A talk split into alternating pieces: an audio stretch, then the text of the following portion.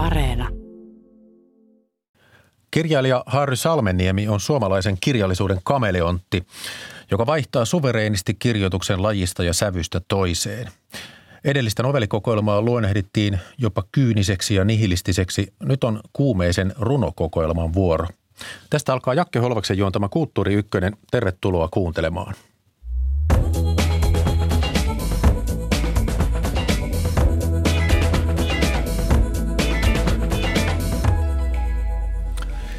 Runoilija ja novellisti Harry Salmeniemi, tervetuloa Kulttuuri Ykköseen. Kiitos. Kaikkiaan olet nyt julkaissut seitsemän runoudeksi luokiteltavaa teosta ja sitten lisäksi neljä novellikokoelmaa. Olet siellä Ylen Jyväskylän konttorilla, eli samassa kaupungissa olet paljon myös kirjoittanut. Millainen paikka Jyväskylä on kirjailijalle? Oikein hyvä. Mä kyllä huomaan, että viihdyn täällä hyvin. Tässä on sen verran iso tuo yliopistoalue, että siellä niin on tavallaan kirjailijalle tarpeellisia fasiliteetteja, niin kuin kirjastoja, kahviloita ja, ja tota sen sellaista. Ja toisaalta täällä on niin rauhallista, että on mahdollista keskittyä kirjoittamiseen ja sen verran edullista, että on jopa varaa asua. Tässä alkujuonossa luonnehdin sua kirjallisuuden kameleontiksi, koska kirjoitat prosaa runoutta myös kokeellista ja tuotantoon kuuluu elokuva, käsikirjoitus, opera, libretto ja antologiaa, joka käsitteli tätä koronaa, kirjoitit vastikään. Mutta tuore teos Kuume, se on runoutta. Tuntuuko tämä lajityypin siirtymä esimerkiksi siten, että siinä olisi jotain kotiinpaluun tuntua? No on siinä ehkä jossain määrin, varsinkin sitä kautta, että, että on niin kuin itsellä on paljon runoilijaystäviä ja runoilijatuttuja ja aika vähän novellistituttuja, koska Suomessa valitettavasti novellistiikkaa julkaistaan kovin vähän. Niin tuntuu, että tässä tavallaan niin kuin palaa ainakin jollain lailla niin kuin läheisten ihmistensä luokse, jotka on ottanut myöskin sitä, että, että mä taas niin kuin, mä kirjoittaisin runoutta ja julkaisisin niitä. itse asiassa huomasin, että ihan vaan lähipiiri oli kauhean mielissään tuosta kirjasta, mikä tietysti lämmitti sydäntä. Joo. Ja vaikka osa sun runoista on kokeellista kirjallisuutta, niin ainakin omasta mielestä tekstissä on koko ajan jotain tutunomaista. Se on tavallaan proosamaista kerrontaa – ja sitten kun sä tekstissä vaihdat rekisteriä, vaikka tämmöisiä pieniäkin siirtymiä, sanotaan vaikka puheenomaiseen tyyliin tai sitten laitat lainausmerkkejä, niin silti joku semmoinen tuttuuden illuusio pysyy. Mutta puhutaan kohta tästä uudesta teoksesta Kuume, mutta ensin vähän vaikutteistasi. Kerro kirjallisista vaikutteista. Mitkä on sellaisia fiktiivisiä kirjoja, Harri Salmeniemi, että olet onnellinen niiden olemassaolosta? Niitähän on ihan valtavan paljon ja mikä on tietysti kaikista hienointa on se, että en tiedä läheskään niitä kaikkia vielä. Tulen olemaan vielä toivottavasti vuosikymmeniä kiitollinen erilaisista yllättävistä kirjoista. tällä hetkellä mä oon niin ollut viettänyt todella paljon aikaa ihan perinteisten salapoliisikirjojen äärellä. Mä oon ollut kauhean kiitollinen Joe Simnonille, että hän jaksoi kirjoittaa ne kaikki 400 romaaniaan ja tota, myös Agatha Christien tuotannosta ja nimenomaan myöskin siitä volyymista niin on ollut kauhean mielissäni. Ja ihan siis älyttömän hauskaa ollut lukea semmoisia tota, ihan vaikka Agatha Christien klassikoita, jotka on jäänyt lukematta joskus nuorena. Joo, tämä on yllättävää. Tota, hei, tänään on Kalevalan päivä. Mites kansalliseepos? Onko yhtään kiehtova vai onko liian hapokasta? Ää, tota, varmaan molempia. Ei kai noin välttämättä sulje toisiaan pois. Mä tota, olin lukiossa jotenkin, ehkä mä olin muutenkin niin ärsyttävä nörtti – mutta mä olin tota, kauhean kiinnostunut kyllä Kalevalasta silloin. Joo. Ja sitten mä tota, tajusin hyvissä ajoin, että tänään on Kalevalan päivä ja, ja mietin just, että missäköhän Kalevala on, että pitäisikö niin kun, alkaa uudestaan lukea. Mutta niin. tota, en nyt löytänyt, enkä ole vuosikausiin lukenut. Vähähän se tota, rytmi ja poljento on semmoinen, että kun siihen pääsee sisään, niin sit sitä ei niin kauheasti huomaa, mutta ne niin ensimmäiset askeleet on aika vaikeat. Niinpä.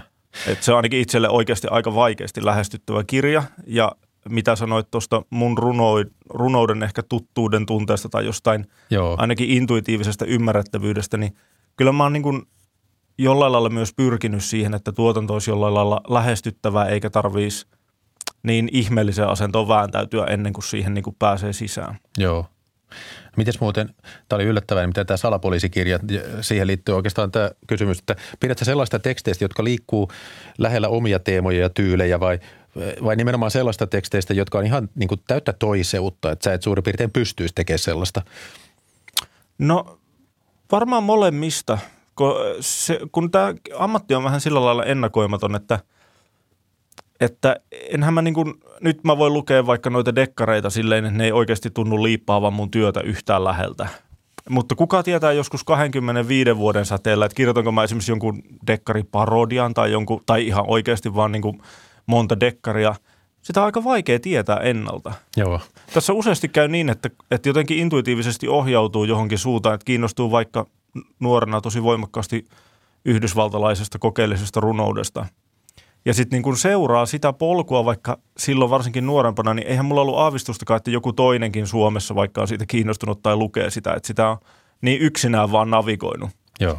Ja tota, sitten myöhemmin voi käydä niin, että se vaikuttaa oman kirjoittamiseen just sen verran, että, tota, että löytää ehkä sitten sen oman tavan tehdä runoja ja ne ensimmäiset kokoelmat saa ulos. Ja, ja sillain, että on tota, aika säännöllisesti vetää nöyräksi tämä ammatti.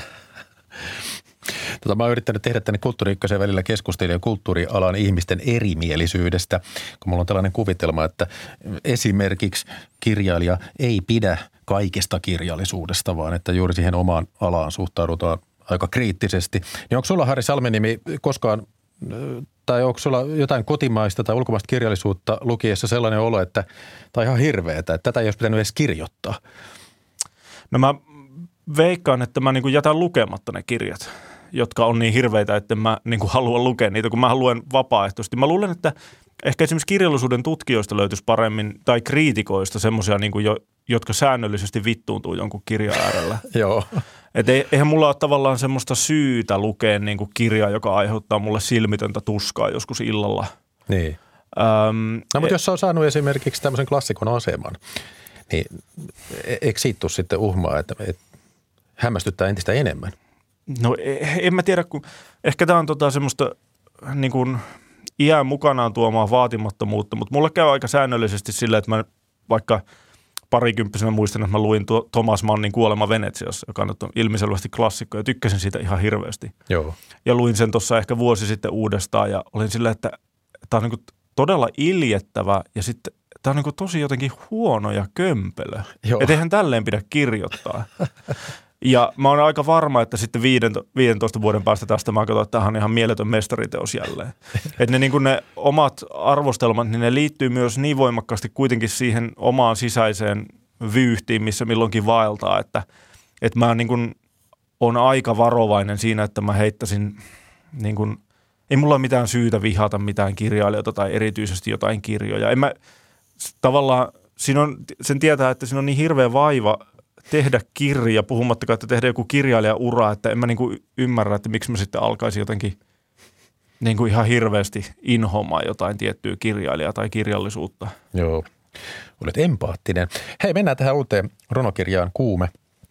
Siinä on tämmöinen luku museo tai osio nimeltä museo. Mä sieltä siteeraan pätkän. Kuinka saada valosta niin kiinnostava, että ruma kuollut riekko taittaa miekkansa. Silti Krasner ymmärtää, eikä Sagal emmi. No tässä äh, Mark Sagal oli siis tänne 80-luvulla kuollut venäläis-ranskalainen surrealisti, kuvataiteilija. Tämä Lee Krasner myös kuoli 80-luvulla abstraktia ekspressionismia edustanut taidemaalari – saat siis kovataiteesta vaikutteita tai ainakin syötät niitä tähän tekstiin, mutta jostain luin, että se jopa kirjoita tekstiä taidemuseoissa kuvataiteen äärellä. Pitääkö tämä paikkansa? Kyllä se pitää ja juuri toi museo-osuus tai toi museo-osio on kirjoitettu kokonaisuudessaan museoissa. Se tota, johtuu osittain ihan vain siitä hämmästyksestä, mitä silloin varsinkin kun menee isoon museoon. Merkittävä osa tuosta on tehty Viinin kunsthistorisessa museumissa, eli siis äh, tuossa tuota, taite, taidehistoriallisessa museossa. Se tietysti vaan se taiteen määrä on niin älyttömän äh, ihmeellinen ja monet työt on niin tosi vaikuttavia, että sitten yksinkertaisesti alkaa niin kuin ajatukset mennä aika eri reittejä kuin tavallisesti kadulla kulkiessa tai kahvilla, kahvilla istuessa tai kotona istuessa. Et siinä on jotain sellaista outoa, kun tavallaan niin monet asiat on merkityksellisiä ympärille ja visuaalisesti merkityksellisiä, vaikka veistokset, että miten ne muuttuu, kun kävelee kolme metriä johonkin suuntaan ja, ja näkee sen uudesta kulmasta. Niin Joo. jonkinlaista semmoista ihmettelystä siinä on kysymys. Nämä mainitsemasi tyypit on sitten toisesta viiniläisestä museosta, siis niin kuin nämä modernimmat. ää, maalarit, mutta käytännössä niin kuin muutamalta Viinin ja muutamalta Rooman matkalta on, on tota, kertynyt tuo museoosuus. Ja näitä on enemmänkin sun tuotannossa. Jo ekassa runokokoelmassa, jonka nimi oli Virrata, että viittaat ranskalaisen impressionistin Claude Moneen maalauksiin ja sitten tuota, novellikokoelmassa asiakaskoraali mainitaan Lorenzo Lippi, se on 1600-luvun italialainen runoilija ja taidemaalari sitten Mark Rotko, se hänetkin jossain runossa mainitsit, eli tämmöistä abstraktia ekspressionismia. Eli ei taida sitten olla koulukunnista eikä tietysti aikakaudesta kiinni, että mikä kiinnostaa tai inspiroi. Ei, ei missään nimessä, eikä taide, taiteen historia on tietysti niin syvä ja laaja, että olisi niin. aika omituista keskittyä vain johonkin pienen osaan sitä.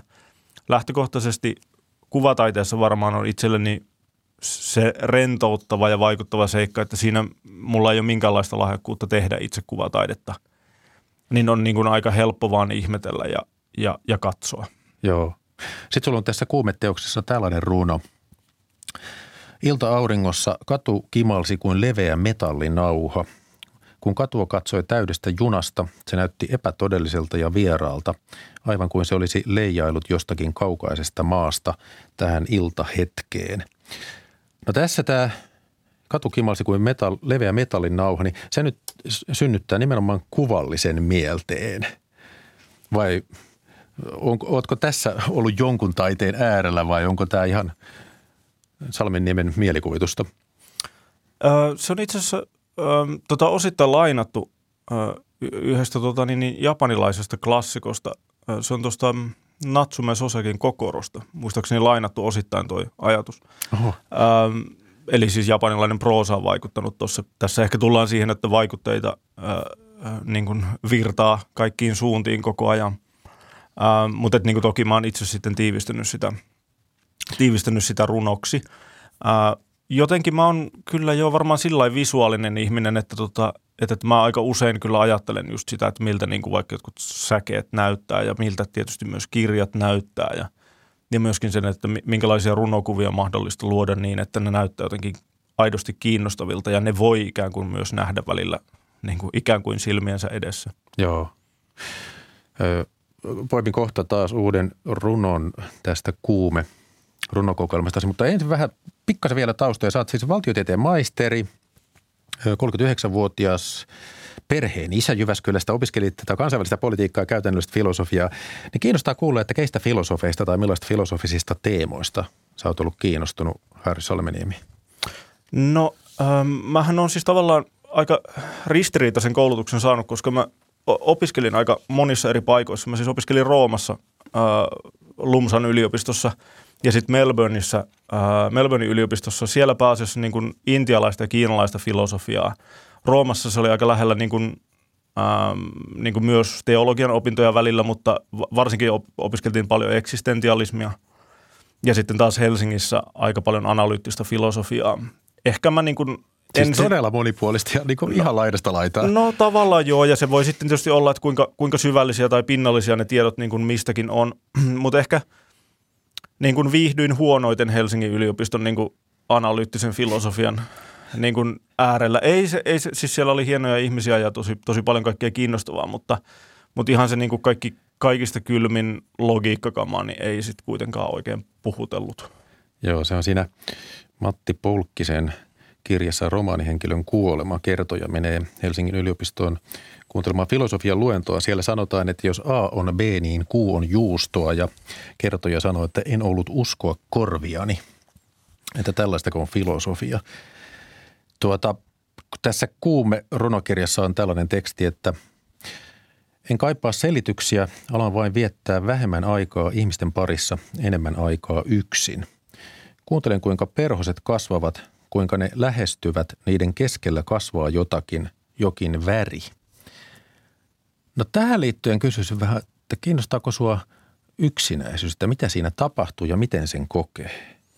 Kiinnostaa, joo, ja, ja ei, niin kuin yksinäisyys ei minähän pelkästään niin kuin negatiivisena seikkana, että en ole varmaan tietenkään ainut ihminen, jolla kun on pienet lapset kotona, niin välillä tuntuu siltä, että voisi hetken aikaa olla yksi ja tuijottaa seinää, että se, että se voisi tehdä ihan hyvää, mutta mut muutenkin mä oon ollut aina aika kiinnostunut myös jollain lailla vetäytymisestä, siis – tietynlaisista niin kuin esimerkiksi kiinalaisessa runoudessa voimakas erakko, runojen traditio Joo. on puhutellut voimakkaasti. Siinä on varmaan jotain sellaista ehkä yli herkän ää, tota, ihmisen pakoa maailmasta.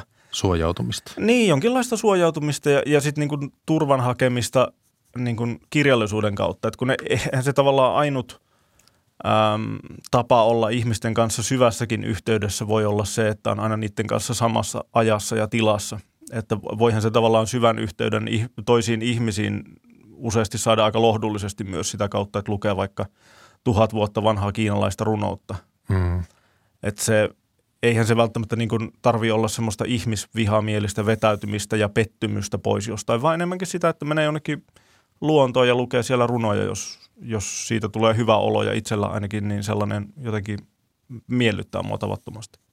Eli vetäytymisen teema, mutta se tosiaan, että ratkaiseva asia, että onko se yksinäisyys valittu vai onko siihen jouduttu. Niin, totta kai en siis missään nimessä halua vähätellä niin kuin yhteiskunnallisena ongelmana yksinäisyyttä, Niin. mutta, mutta jos ajattelen niin kuin itseäni, jolla lähtökohtaisesti on niin kuin paljon ystäviä ja, ja, ja ihana lähipiiri, niin tota, silti toisinaan huomaan, että tekee vaan mieli vetäytyä jonnekin ajattelemaan, on se sitten museo vaikka, mennä ajattelemaan jotain renesanssiajan maalausta tai sen äärellä jotain omia juttuja, niin se, se tekee kyllä aika hyvää välillä. Joo.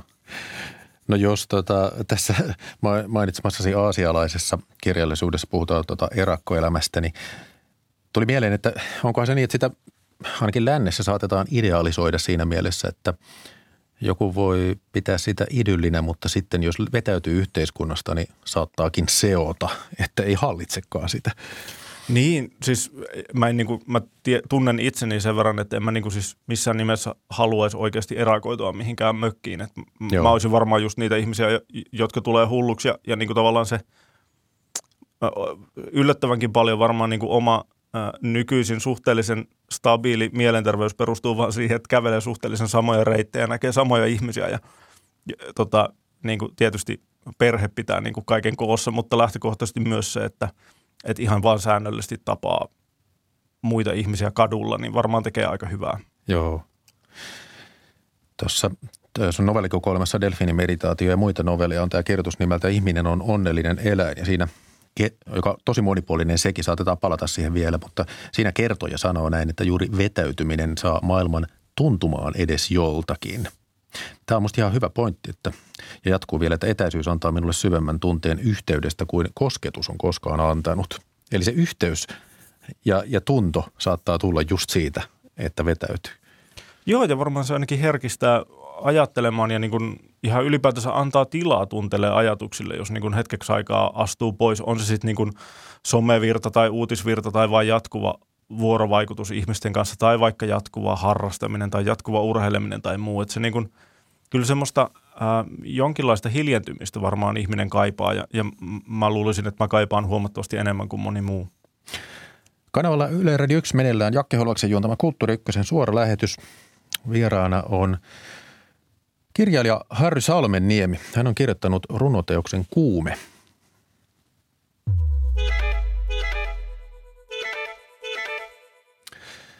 Tämän uusimman runokirjan nimi on siis Kuume ja se luku tai osio Kuume alkaa tällä tavoin, että se matkii hulluuttani, se kiertelee, se kiertää minusta minään. Sen tavut tuntuvat suussa asti. Ne tekevät kaiken, kiistävät ja myöntävät kaiken. Se esittelee unen kohinaa. Mä en edes uskalla oikein kysyä, että mikä tässä on se.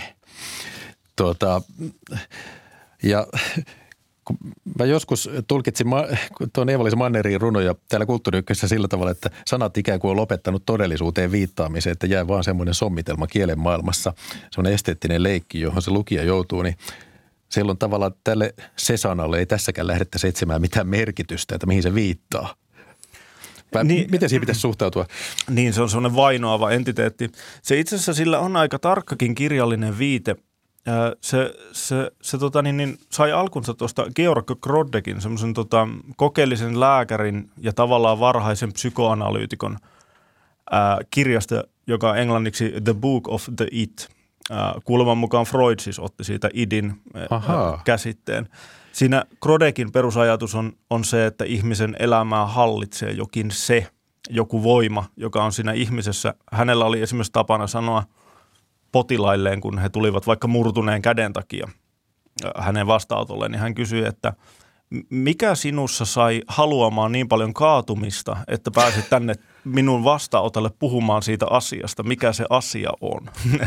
Mä itse siis en jaa hänen maailmankuvansa, mutta se on erittäin erikoinen kirja just sen takia, että se, se käsite jää niin avoimeksi, että se tuntuu jollain lailla myös liittyvän siihen, millä tavoin runous jättää usein asioita auki. Joo. Eli niin kuin sanot, ei ehkä täysin katko suhteita reaalimaailmaan tai todellisuuteen siihen, miten sanoja tavallisesti käytetään, mutta ainakin tutkii sitä rajapintaa jollain lailla.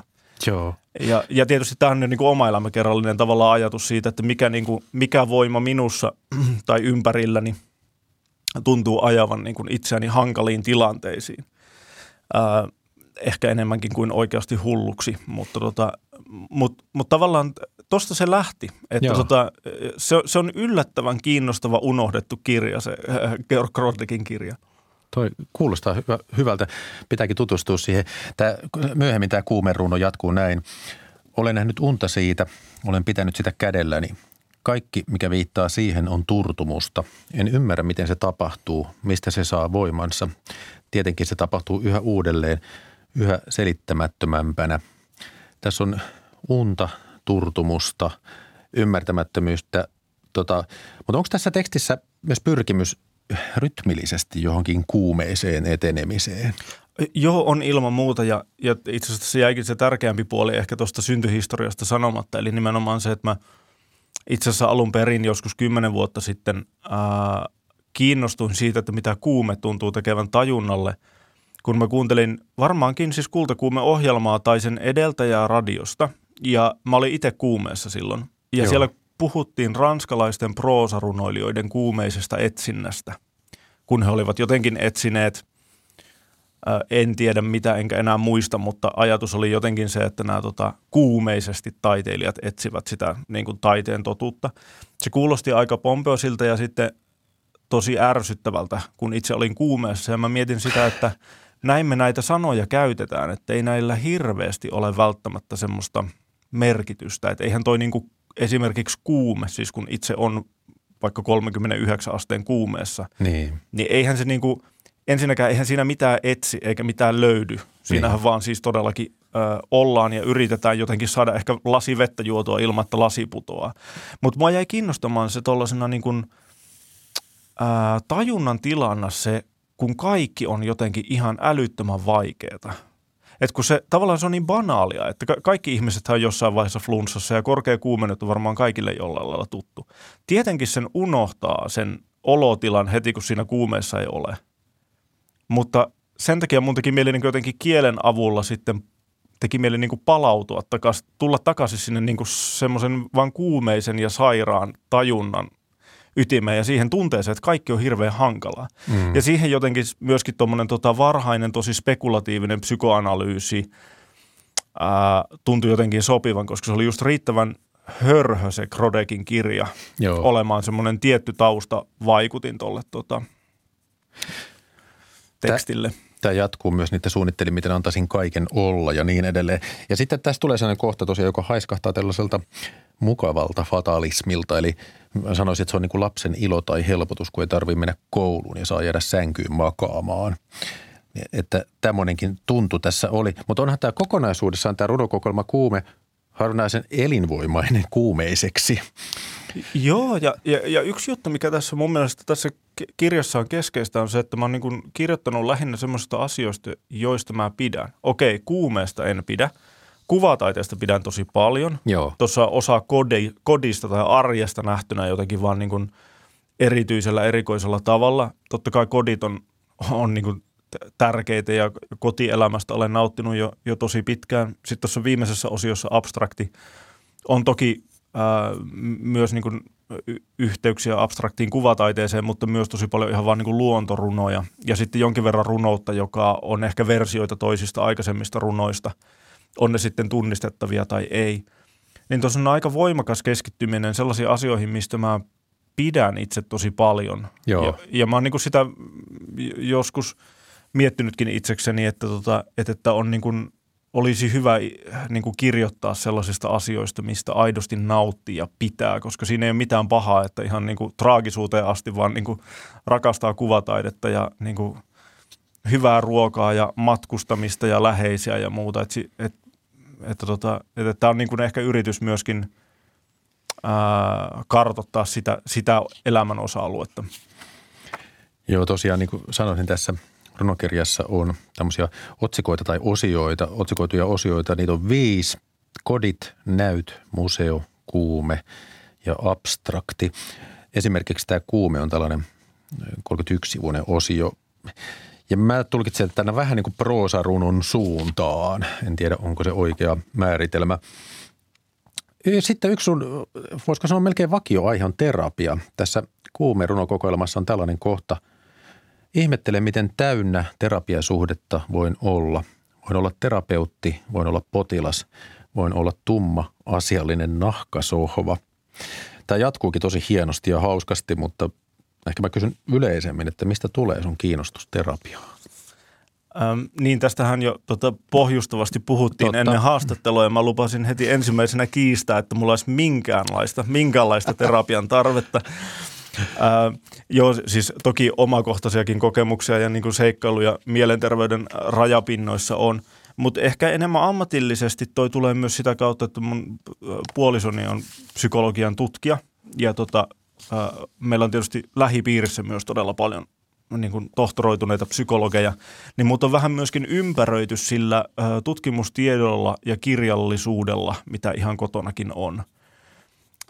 Ja tota, ihan, ihan sitäkin kautta on niin kuin ollut koko ajan semmoinen tietysti kiinnostus siihen, että mitä, m- miten niin kuin ihmismieli toimii ja, ja miten se ei toimi ja tietysti myös mistä niin kuin ihmissuhteet ja myös terapeuttiset suhteet koostuu. Sehän on älyttömän mielenkiintoinen kenttä ja, ja tuntuu niin kuin, että, että kun sitä alkaa tuntia, tuntea paremmin, niin myös ne perustukset silleen kiinnostavalla tavalla huojuu. Ja toki aika monet terapeutitkin käsittääkseni on myös osittain ymmällään siitä, miten se toimii, se terapiaprosessi kuitenkin niin, kuin, niin hyvin potilaan kannalta, vaikka terapeutti tekisi itse asiassa siinä tietyssä mielessä niin kuin aivan minimaalisen vähän interventioita. Mm. Et se, se on niin kuin mun mielestä myös ollut ihan, ihan silleen kiinnostavaa. En, en siis tietenkään voi väittää olevani oikeasti asiantuntija, olen asiantuntijan puoliso. Niin. Et sehän on usein parempi. ja runoissakin on tämä tämmöistä, miten mä nyt sanoisin, itsensä dissausta, jos nyt slangilla puhutaan. Kun täällä on tällainen pätkä, että kuvittelen ymmärtäväni tilanteeni. Kuvittelen, että jokin tauti nimetään mukaani, että minusta jää jälki epätarkan diagnostiikan kokoinen – Tota, Harry Salmeniemi, millainen poika sä olit lapsena? Mitä esimerkiksi sun lapsuuden kaverit kertoo? Luonehtii sua. Öö, no käsittääkseni mä oon ollut aika hauska tyyppi ja tota, siis vaan niin älyttömän kiinnostunut jalkapallosta. Että sit se on ollut sitä, että on pelattu jalkapalloa, katsottu jalkapalloa ja, ja tota, niin, niin, järjestetty pihapelejä. Että, tota, että tavallaan niin semmoinen samalla lailla monomaaninen hörhö kuin nykyäänkin. Että sehän niin kuin, se alkaa salakavallasti just silleen, että, että on niin vähän lahjakas pelaa jalkapalloa ja on suosittu jalkapallojoukkueessa ja sitten tota, alkaakin kiinnostua kirjallisuudesta ja yhtäkkiä onkin kirjailija. Joo. Ja tota, sitten on niin myöhäistä enää olla huolissaan. Joo. Mutta tota, joo, kyllä siis mä, niin kuin et ollut, että... silloin, et ollut silloin jo, niin kuin, että tavallaan tästä minuuden kysymyksistä, psykologisista teemoista kiinnostunut ja se olisi käynyt ilmi jotenkin kavereille. Ei, en. En mä ollut lapsena kiinnostunut mistään muusta kuin jalkapallosta. Joo kunnon halkivoikki pinoon meininkiä. Ei, niin, nimenomaan. Se su- suoraviivasta. suoraviivasta. Sitten se niinku, ikävuosi 16 jälkeen, niin mikä ei enää kiinnostanut paitsi kirjallisuus ja taide. Joo. Tässä Yö ja lasi nimisessä runokokoelmassa, tämmöinen samaniminen runo siis Yö ja lasi, alkaa näin, että Menuus istuu kahvilassa, puhuu, maistaa juomaansa ja noudattaa, selvittää ajatuksiaan, luulee ymmärtävänsä tunteitaan tämä oli musta hauska, tämä luulee ymmärtävänsä tunteitaan. Ja kuulin yhden tulkinnan, että Freud olisi sanonut niin, että jokainen tunne valehtelee, paitsi ehkä ei ahdistus. Miten Harri Salmeniemi, epäiletkö omia tunteitasi?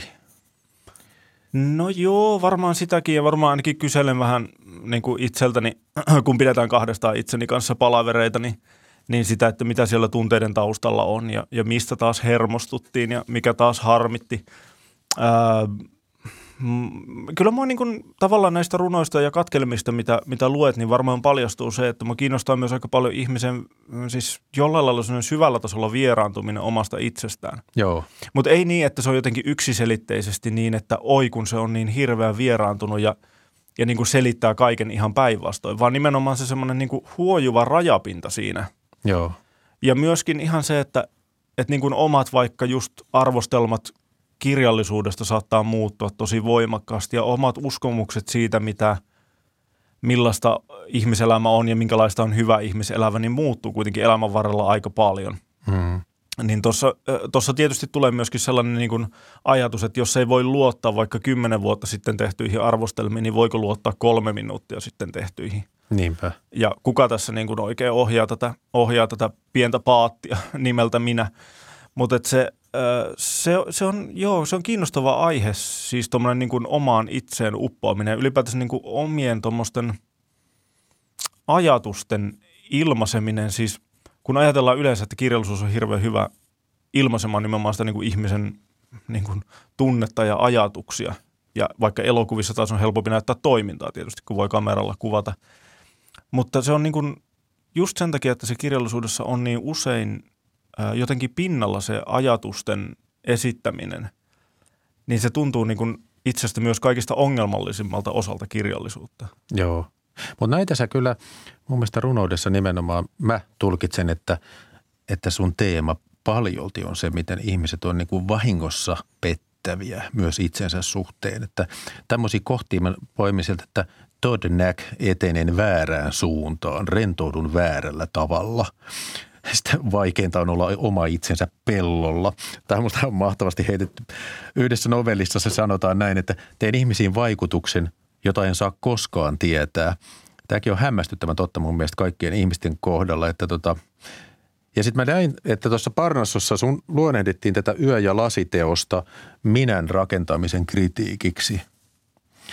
Että tämä taitaa olla ainakin yksi sun teemoja – mutta onko, se, onko se niin? Sano vaan.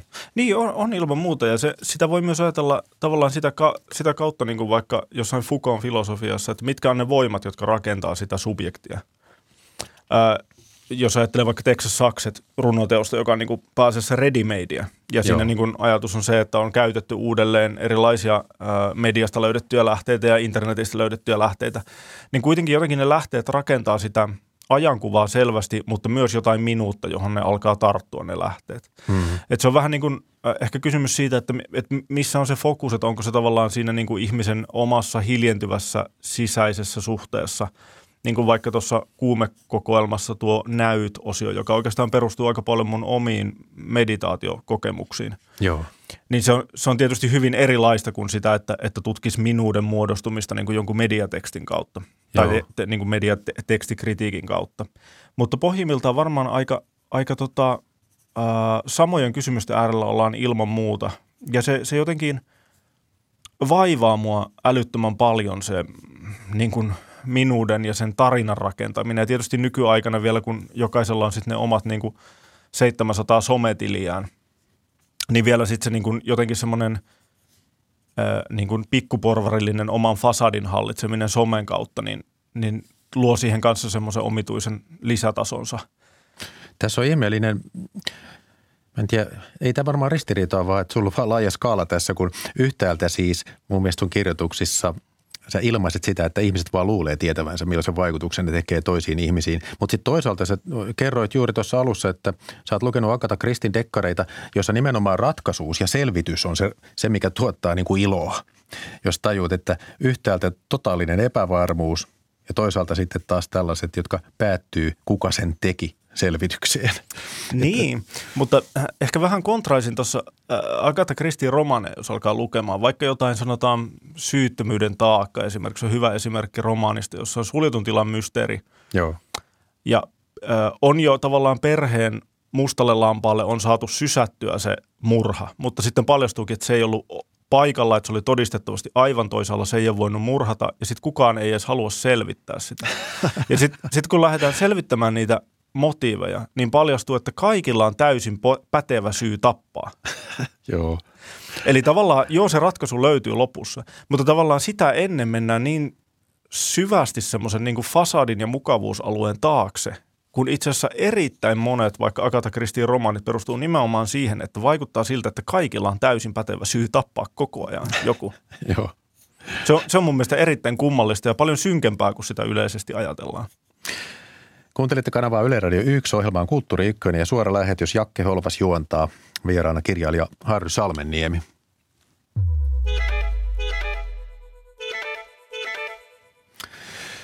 Harry Salmeniemi, sulla Delfinin meditaatio ja muita kirjoituksia novellikokoelmassa on tämä novelli Ihminen on onnellinen eläin, jossa kertoja miettii, että millaisia ovat kaikkein onnellisimmat ihmiset. Aika iso tämmöinen filosofinen kysymys. Ja sun kirjoittama vastaus, tämän kertoja minä vastaus kuuluu, ne muutamat tuttavani, jotka eivät koskaan puhu tunteistaan tai ihmiselämän suurista kysymyksistä, ovat ehdottomasti onnellisimpia koskaan tapaamiani olentoja – he eivät murehdi turhia, he eivät kärsi unettomuudesta, ahdistuneisuudesta, yksinäisyydestä, eivätkä edes lievistä masennusoireista. No mä uskon itsekin, että se on just näin käytännössä, mutta sitten varmaan joku jatkokysymys tähän tulee, että miten meidän tunteista höpöttävien ja filosofiasta kiinnostuvien kulttuurityyppien pitäisi suhtautua näihin reippaisiin ihmisiin, jotka elää tässä onnellisuudessa. Niin, ehkä toi tuota, en niin kuin itse ole onneksi sama ihminen kuin kaikki novellihenkilöni, että en, no niin. niin kuin itse ihan onneksi usko tuohon. Aa, mä melkein uskon. mä, mä ehkä niin kuin lähestyn tätä sitä kautta, että, että niin kuin elämä ja elämänhallinta saattaa olla myös aika toisiaan poissulkevia juttuja. Että niin kuin aika monilla ihmisillä, jotka näyttää fasadin puolesta pystyvän aika hyvin uraan, perheeseen ja harrasteisiin – Joo. niin saattaa se niin kuin elämän hallintapaketti olla hirveän hyvin kasassa. Mutta sitten ehkä se niin kuin tavallaan semmoinen aito elämän ilo ja se, että elämässä välillä vaan yksinkertaisesti sattuu ja tapahtuu, niin se on niin kuin jäänyt vähän silleen niin kuin sen hallinnan puristuksiin jollain lailla. Joo.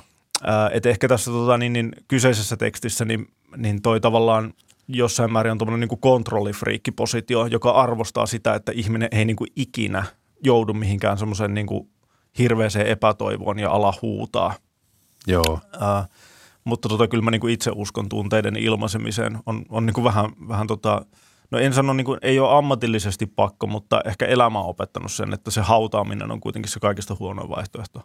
Niin mä mietin, että onko nämä sun tässä novellissa kuvaavat onnelliset sellaisia ihmisiä, jotka oivaltaa, että tota, asiat ei koskaan oikeastaan voisi olla paremmin. Vähän tosi kehitysuskovaisia, jotka sanoo, että ihmiskunta ei ole koskaan voinut näin hyvin.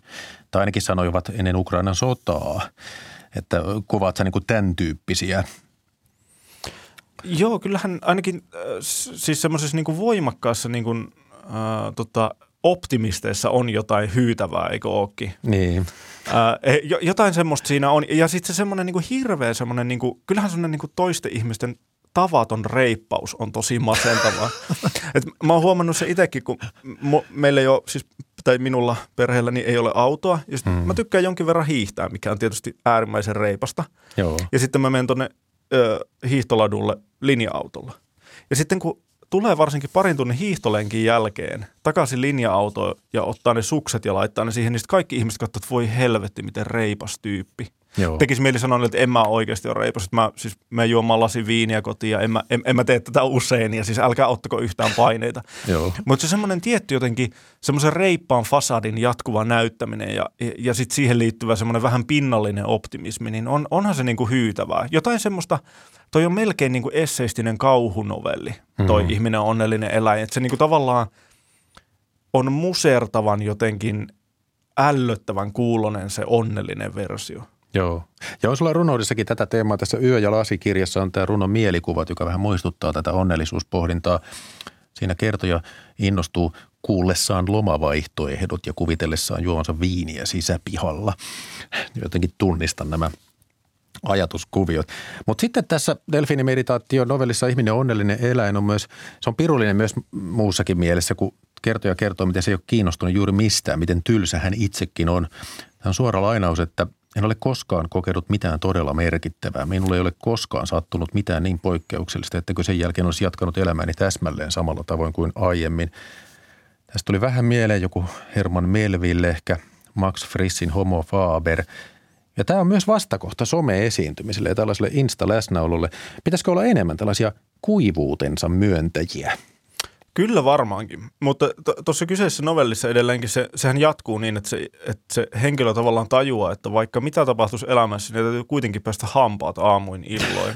niin. Eli tavallaan se tietyssä mielessä se on rakennettu myöskin niin, että siinä oikeasti jatkuvasti tehdään aikamoista rist, tai niin kuin väärin ymmärrystä elämän ja elämän hallinnan välillä. Mm. Ähm, koska käsittääkseni elämä ei kuitenkaan ole ihan pelkkää hampaiden pesua, vaan pääasiassa sitä, mitä tapahtuu niiden välissä. Joo. Äh, Mutta onhan, onhan, se niin kuin, onhan se kiehtovaa, kun, kun, kun ihmiset yrittää sitten niin kuin olla älyttömän kiinnostavia. siis niin kuin monet ihmiset somessa esimerkiksi to, tosi oikeassa koko ajan ja hirveän kiinnostavia ja kauhean hyviä, hyvää arkea ja tota, kauhean hyviä uunijuureksia jaksavat tiistaisin tehdä ja muuta.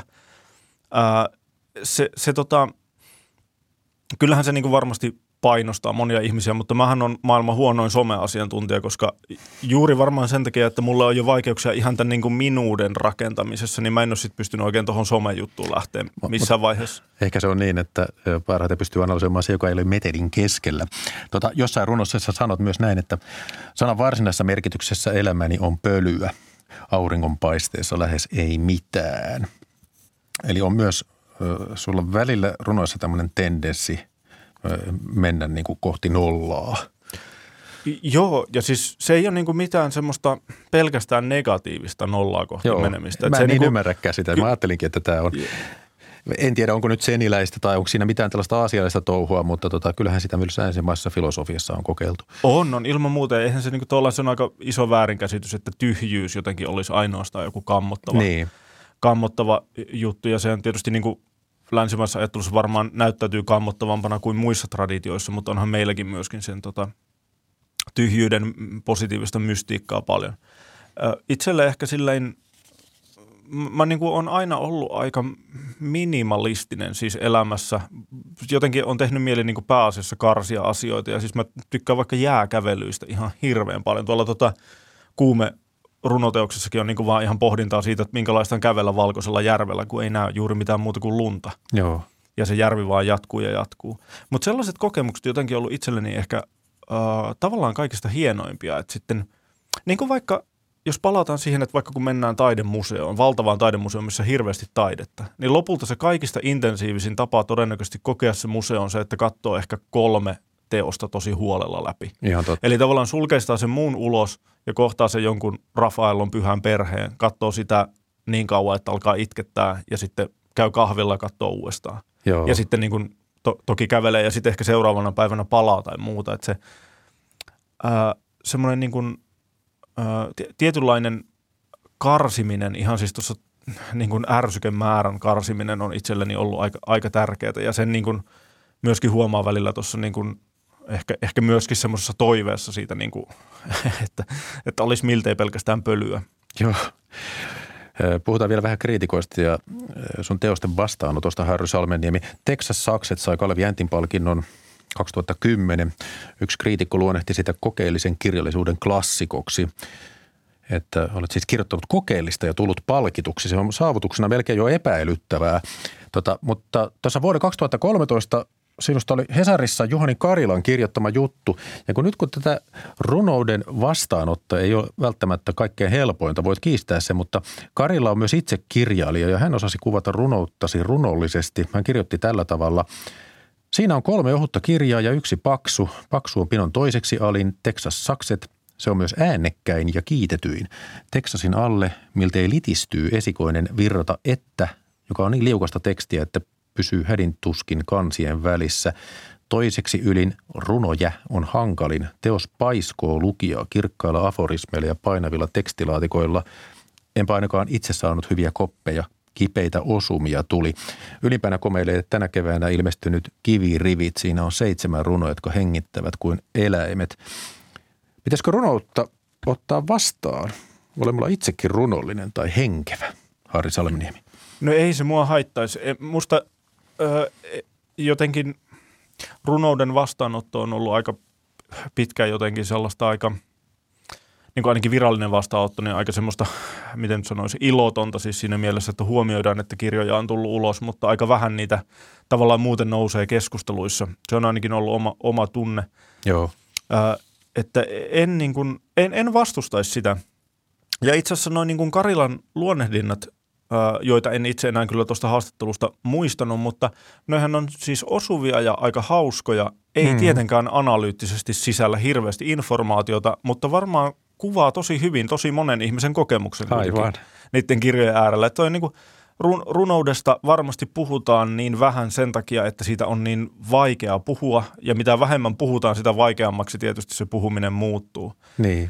Sen se... takia tietysti mielestä tuntuu itsestä hyvältä myös sanoa, että vaikka tässä kuume teoksessa niin on oikeasti aika lähestyttäviä runoja ihan siitä, minkälaista on kodissa, kodin sisällä. Tai Niinpä. minkälaista on museossa. Varmaan aika moni taiteen ystävä – tunnistaa sen saman hämmennyksen ja myöskin sen, että ne assosiaatiokentät alkaa muuttua päässä aika villeiksi, kun on, kun on taidemuseossa tai ylipäätänsä suurten taidekokemusten äärellä. Mä voin ottaa tästä kuumerunokokoelmasta tällaisia seesteisempiä kohtia mielestäni. Tällainen kuin jokainen perheensä kanssa auringossa kehräävässä vastavalossa ja kesäilta jatkuu ja jatkuu. Sitten runokirjassa kuume luvussa kodit – toisella sivulla, mä rappaan nyt keskeltä sieltä tämän pätkän. Paahtimen rasahdus katkaisee tiskiveden äänen, arki vaatii sovitusta. He lähtevät kohta, minulla on esitteitä. He lähtevät kohti esitteiden muodostamaa kotia. Tuota, tässäkään mä en tajunnut, että keitä nuo he ovat, mutta tuota, jäi mietityttää, että esitteiden muodostama koti, että mistä siinä on kyse. Ja rupesin sitä tulkitsemaan, että onko se vähän niin kuin metafora asioiden julkiselle puolelle, että ikään kuin, että ei näe asia merkitystä, ellei siitä julkaista uutisia tai ei pidä kirjailijasta, ellei se ole Finlandia tai Nobel-palkittuja, ei näe kotia, ellei sitä esitellä. Niin, toi on hyvä tulkinta. Toinen, mikä mulla itselläni on mielessä, on ihan vaan joku websäläisen uutiskirja, joka vieläkin tulee itselleni, kun ostin joskus, joskus jotkut verhot. Äh, mutta tavallaan se esite, siis se, minkälaisena tuommoinen niin kuin – vähän ylemmän tai selkeästi ylemmän keskiluokan koti näyttäytyy ja, ja niin kuin miten sitä esitellään sellaisessa esitteessä ja minkälainen pitää olla perheen ruokapöydä ja muuta, niin se, se on niin kuin ajatus, että ehkä, ehkä niin kuin esitteet myös muodostaa tuommoisia koteja. Tavallaan tietysti meillä on vaikka monta aika, aika suoraa Ikean katalogista koottua kotia varmaan tässäkin maassa – Joo. Ähm, toi varhais, aikaisempi runo, jota siterasit, siis toi Auringon kehräävässä vastavalossa, se on, se on yksi noita runoja, jotka on kirjoitettu selvästi toisen runon päälle. Se on äh, antonyminen käännös tuosta Salvador Quasimodon klassikosta Ja äkkiä on ilta, Aha. joka menee niin, että jokainen yksinään maan sydämellä auringon säteen lävistämänä ja äkkiä on ilta. Joo. Mulla ajatuksena on ollut, se Quasimodon runo tavallaan on noussut semmoiseksi eurooppalaisen eksistentialisminkin klassikoksi, siis siinä ihmisen yksinäisyyden kuvaamisessa. Itsellä kuitenkin toi, äh, varsinkin tuommoinen niin kuin yksinäisyyden, siis sellainen niin kuin angstinen kuvaaminen, niin ei puhuttele mitenkään hirveän paljon. Niin, ja sitten se ei oikeastaan mun, mun niin maailmankuvaan oikein sovi se, että täällä jotenkin ollaan erityisen yksin, eikä oikeastaan sekään, että yhtäkkiä on ilta tai siis, että yhtäkkiä niin jotenkin elämä olisi jotenkin ihan hirveän lyhyt. Mm. Et päinvastoin niin tähän kuitenkin on itsellänikin jo jatkunut 39 vuotta ja siis tavallaan tuntuu myös aika pitkältä ajalta jossain mielessä, mitä kaikkea tässä on ehtinyt kokea ja nähdä, mutta varsinkin se, että ollaan niin kuin perheen kanssa jossain ja itse asiassa toi aurinkovalo on aika miellyttävä ja muuta, niin se on ihan niin kuin tietoinen tavallaan protesti myöskin sille niin kuin semmoiselle ikuiselle synkälle runoudelle. Joo. Ja, jota tietysti eurooppalainen kirjallisuus on pullollaan. No nyt on sikäli kiinnostava kotitta eh, antisynkkyyden aiheeksi, että se on edellisessä kirjassa asiakaskoralli ja muita novelleja sun kertojat on kyynisiä. Näin arvioi Maaria Ylikangas Hesarissa, joka kirjoitti, että jokin näköalattomuus tässä vaivaa. Novelit muuttuvat nihilistisiksi julistuksiksi kaiken, erityisesti kaiken miellyttävän perustavasta ontoudesta. No nyt sä oot jo tässä sanonut keskustelun aikana, että nyt sä kuumeessa kirjoitat nautinnon aiheista. Mutta eikä tämä nyt ollut reaktio tähän kritiikkiin, että sä pyydät anteeksi tätä fiktiota ja nyt kirjoitat jotain toivorikkaampaa. Joo, ei. Ja, ja, ja tota, toi kuume on kirjoitettu paljon niin kuin aiemmin kuin mitä tuo tuota ylikankaan kritiikki on tullut, mutta niin en, e, e, siis se on vähän silleen jotenkin, tietysti kritiikeistäkin kun ottaa vain niin yhden yksittäisen pointin tai kappaleen, niin ne kuulostaa niin, niin, niin jotenkin totaalisilta, paljon enemmän vivahteitahan siinä on ja, ja musta niin kuin ylikangas on todella hyvä kriitikko, joka on kirjoittanut mun esimerkiksi kivirivitteoksesta ihan niin kuin uskomattoman kauniin ja, ja asiantuntevan paneutuneen arvion. Joo. arvion tota, et, et, mä niin kuin ehkä muistan mieluummin sen arvion kuin, kuin tota, tämmöiset niin kuin maailmankuvalliset pohdinnat. Et se on ehkä vähän noissa mun novellikokoelmissa ollut vastaanoton kannalta ongelmallista, että – niissä on aika paljon erilaisia novelleja keskenään, ja niissä on aika paljon sellaisia pieniä novelleja, jotka saa ne kokoelmat hengittämään, ja niistä ei ikinä oikeastaan kukaan mitään jaksa kirjoittaa. Ne saattaa olla aika kokeellisia, aika erilaisia, aika abstrakteja, ei missään nimessä mene esimerkiksi jonkin niin kuin kyynisyyden äh, teeman alle tuossa asiakaskorallissa.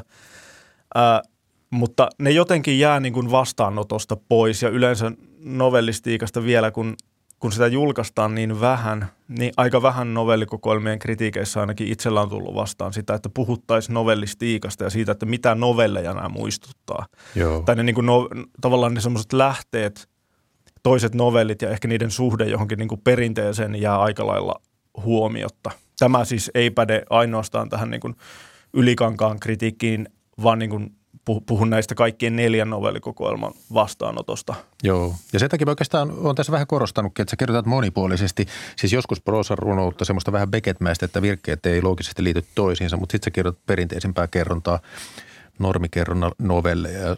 Tämän takia mä pidän sua vähän kameleonttina. Mutta yleensä hän tuhoutuu ja jää tunnistamattomaksi, jos ei luo omaa yhtä tyyliä. Mutta sä oot sitten poikkeus, sä oot hengissä. Joo, no en mä nyt ainakaan tuhoutunut, enkä mä, siis jos ajattelen siis vielä näiden vaikka novellikokoelmien vastaanottoa, niin sehän on ollut äärimmäisen myönteinen ja paljon positiivisempi kuin mitä mä olisin itse osannut kuvitella. Oikeastaan koko kirjallisuuden, kirjailijan urani, jos mä ajattelen taaksepäin, niin en mä voinut kuvitellakaan, että voisi saada oikeasti jotain palkintoja ja niin kuin aika näkyvänkin aseman suomalaisessa kirjallisuudessa ja kaiken maailman elokuva- ja oopperatilauksia ja muuta, että – tavallaan mä oon niin kuin siinä mielessä vaan tosi kiitollinen ja ihmeissäni siitä, miten hyvin on käynyt, koska jos katsoo niitä ihan ensimmäisiä mun runokirjoja, niin onhan ne oikeasti aika vaikeita varmaan monelle ja aika paljon kaivaa verta nenästään tietyssä mielessä. Mutta hyvä, hyvä tämä monipuolisuus. Hei, suuri kiitos keskustelusta kirjailija Harry Salmenniemi ja oikein hyvät päivänjatkot sinne Jyväskylään. Kiitos paljon. Ja vielä tietoa ohjelman tekijöistä. Äänitarkkailijana tässä lähetyksessä toimi Anders Johansson täällä Pasilassa ja Atte Penttinen Jyväskylässä. Artikkelitoimittajana Samuli Kunttu. Oli Kangassalo tuottaa näitä kulttuuriykkösiä. Kirjailija Salmenniemiä haastatteli minä Jakke Holvas. Huomenna tiistaina Kulttuurikköisessä juontaja Pia-Maria Lehtolan aiheena on Marimekko Kankaistaan tunnettu tekstiilitaiteilija Maija Isola. Hänestä on tehty dokumenttielokuva. Nyt kiitos kuulijoille. Hyvää päivän jatkoa Yle Radio 1 seurassa. Hei hei.